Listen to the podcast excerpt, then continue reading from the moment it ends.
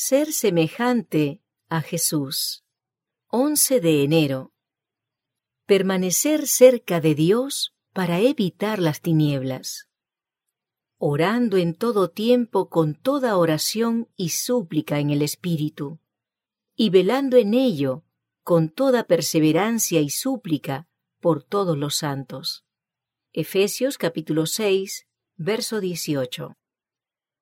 Algunos no son naturalmente piadosos y por lo tanto deberían reforzar y cultivar el hábito de hacer un examen íntimo de su vida y sus motivos, y deberían fomentar de un modo especial el amor por los ejercicios religiosos y por la oración secreta.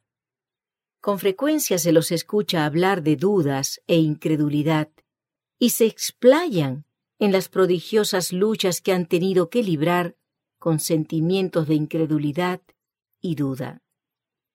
Se espacían en influencias desalentadoras como para afectar su fe, esperanza y valor en relación con la verdad y en el triunfo final de la obra y la causa en la cual están comprometidos, como si fuera una virtud especial encontrarse en el lado de los que dudan.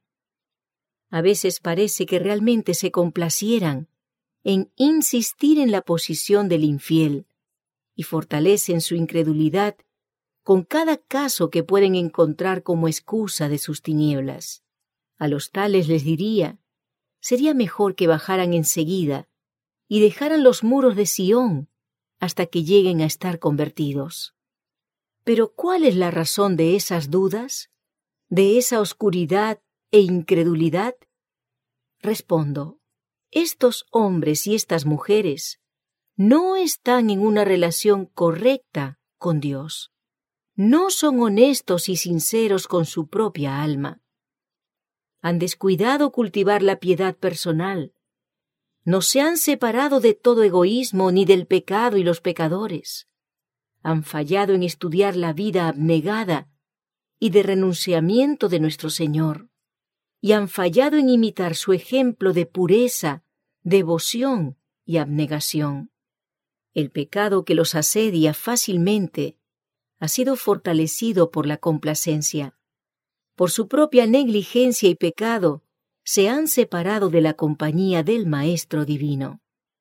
Estamos comprometidos en una obra exaltada y sagrada.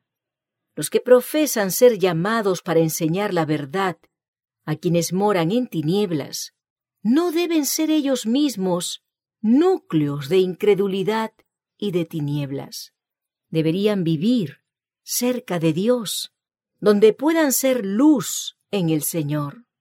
La razón por la cual no son luz es porque no están obedeciendo la palabra de Dios. Por lo tanto, se expresan palabras de duda y de desánimo, cuando deberían escucharse solo palabras de fe y de santa alegría.